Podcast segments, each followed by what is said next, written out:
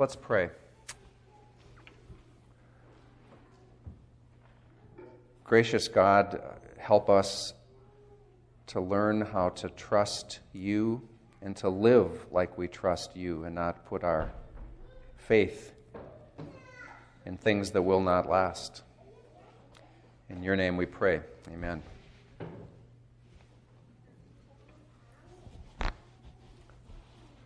Why is the farmer declared a fool?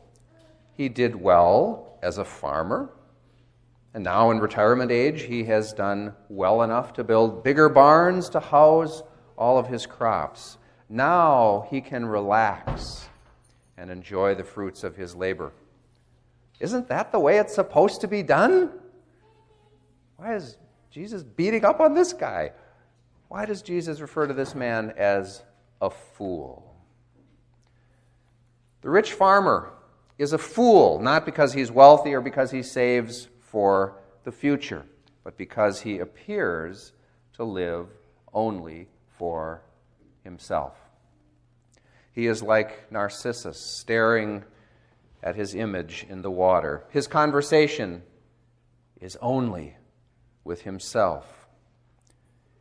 His focus on the future is about what he will do. I will do this and I will do that. My crops, my grain, my goods. I will say to my soul, Soul, Narcissus.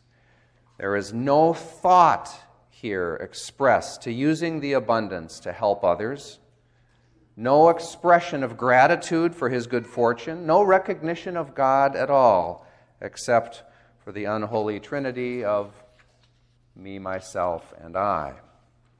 Now, we don't know the status of the farmer's belief system, and yet it really doesn't matter, does it? God does not show up in the conversation that he has with himself. The farmer is guilty of functional atheism. Believing in God Probably this character believed in God, as virtually everyone did in Jesus' time, but living as though there were no God. To live as someone who believes in God means that we have imaginations and language that continually points us outside of ourselves to God and neighbor. Neither shows up here. The sad part is that there's a growing number of people today in a more secular society who may believe in God, sure, but live as though they were an atheist, as though there were no God. And by the way, this includes people in the, in the church. More and more of us are functional atheists as we fail to find room in our imaginations, in our language, for the presence and movement of God in our lives. And this is a major part of the crisis that's facing uh, churches everywhere today. Functional atheism leads to and is most likely caused by a second mistake made by the rich farmer. He's not foolish because he makes provisions for the future. He's foolish because he believes that by his wealth he can secure his future. Soul, you have ample goods laid up for many years. Relax, eat, drink, be merry. He has tried to insulate himself from fate and fortune through productive farming and adequate finances, and he's come up empty. No sooner has he envisioned his future than God speaks to declare what the future actually holds for him. that, that night, his life will be demanded of him. So, so much for his hard earned plans for security. So much for that in which, in which he had placed his trust. Uh, you see the same sort of uh, delusion today in pro sports, um, where a, player is negotiating a contract and weighing competing offers. We're talking about the difference between, say, 50 million and 70 million, something like that. And what the player or an apologist for the player might say to a disappointed hometown fan when the player bolts for 70 million instead of uh, 50 goes something like this Well, so and so had to think about the security of his family. you know.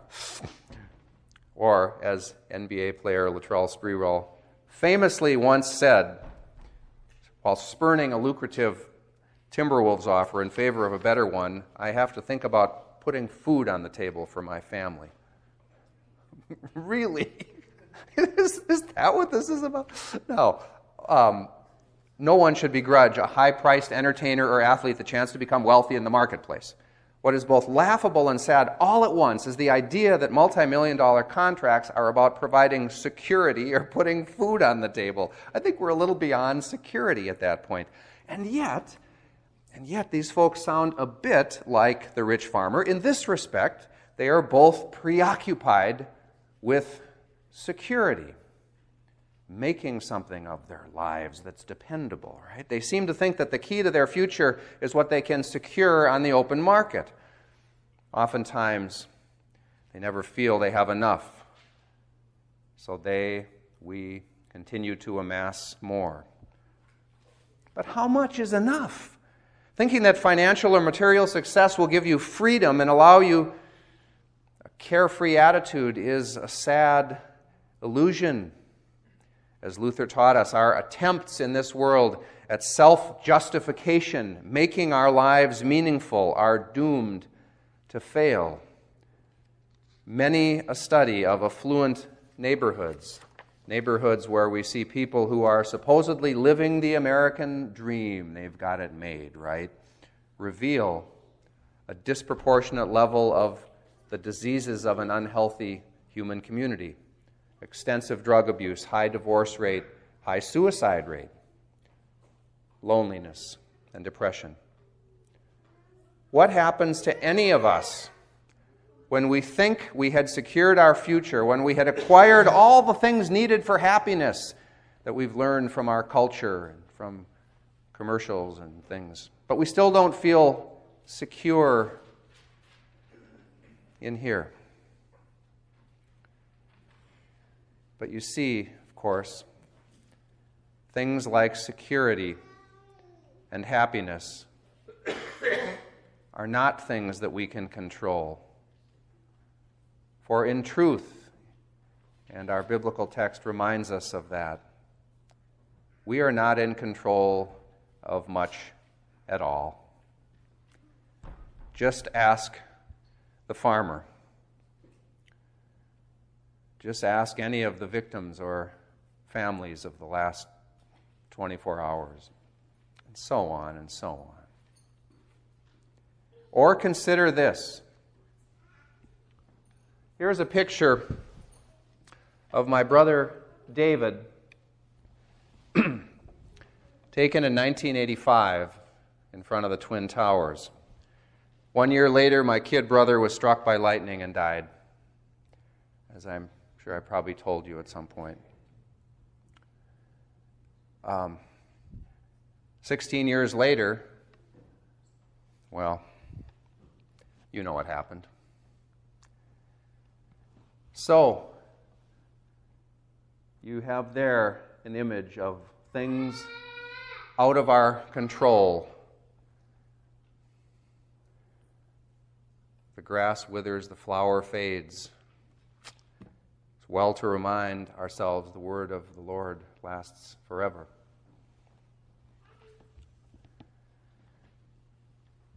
How much control does any of us really have? Then again, what, what do we expect? We are only creatures, while God is the Creator. And our God, our Creator, promises to handle the security question for us. Only the unconditional promises God can give to us matter. The assurance that nothing in all of creation can separate us from the love of God in Christ Jesus. You want to talk about freedom? There you have it. So, in response to our ever present angst, God invites us to let go and let God.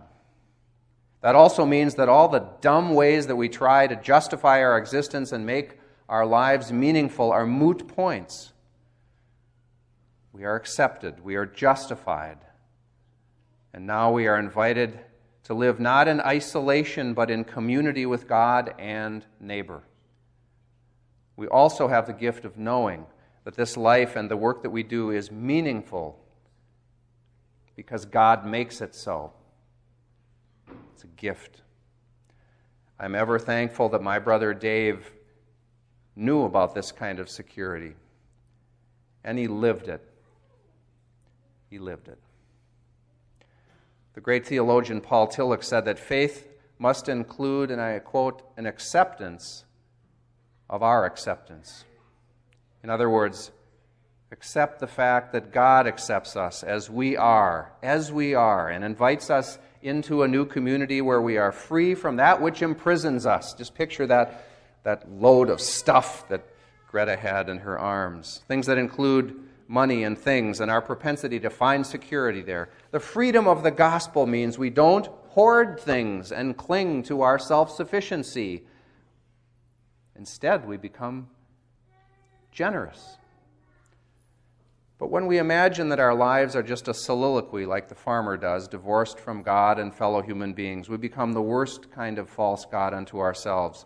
This is illustrated by the story of a family who put up a hummingbird uh, feeder that soon drew so many hummingbirds that they had to fill it daily. But suddenly, this decreased to almost nothing.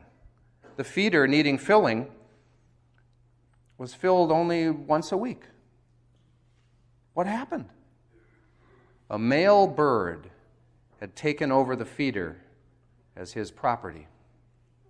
He was now the only hummingbird who used it. He would feed and then sit in a nearby tree, rising to attack any bird that approached his feeder. Guard duty occupied his every waking hour. By choosing to assume ownership of the feeder, he forfeited his freedom. This bird was possessed by his possession. When one considers our nation on a macro scale, do we not see the same thing happening? Over the last 40 years, roughly 1% of our population has reaped the benefits of corporate profits, benefits largely not shared with the rest of us, including those upon whose backs they made the profit. This is basic economic data, by the way. And I realize it's complicated. The 1% has also generated jobs. Yes, we're talking about the profits, the excess, in the midst of significant want and basic needs unmet. Do we have enough to care for everyone? Without a doubt. But not if the feeder is being guarded by the bird that thinks the feeder is his. There's another way for we as Christians, though, as we consider where we store God's abundant blessings to us. As Martin Luther King Jr. once said in a sermon on this text, we can store our surplus food free of charge in the shriveled stomachs of the millions of God's children who go to bed hungry every night. Now, there's an image for you, huh? Here's the truth of our text today our lives and our possessions are not our own, they belong to God. We are merely stewards of them for the time God has given us on this earth. We rebel against this truth because we want to be in charge of our lives and our stuff, but we are not owners. We are stewards of what belongs to God. And those things that we are stewards of exist for the good of all, not just for me and my tribe. What does that mean for you, for our budgets at home, our assets? What does it mean for the money we have here at Mount Carmel? in our general fund, in our various funds, in our foundation. What does that mean that we're stewards? But do we not forget what good news this truth is? That we are stewards and not owners. Because all that we are and all that we have belongs to God. Our future is secure beyond all measure. As Jesus tells us, do not be afraid, little flock, for it is your Father's good pleasure to give you the kingdom. Let me close with an illustration that is a counterpoint to the farmer in our story today, and one that shatters the illusions we have about the meaning of life. A few years ago, there was a televised interview with a man who had lost his house and all his possessions to a raging fire, uh, brush fire driven by the Santa Ana winds in California. Um, recalling that his, his brother had recently mused that they should be careful not to allow their possessions to possess them. This man, who had just seen everything he owned but the shirt on his back go up in smoke, announced to the reporter with a note of unexpected triumph I am a free man now. Sound a little crazy? It's unlikely any of us would feel unambiguously free if we lost everything in a fire. And yet, what we own can indeed hold us prisoner if we live like atheists. Just remember of the, the image of the children's sermon and the possessions. You too are invited to be free, free to live, free to love, free to trust in your God who provides. That is security. Amen.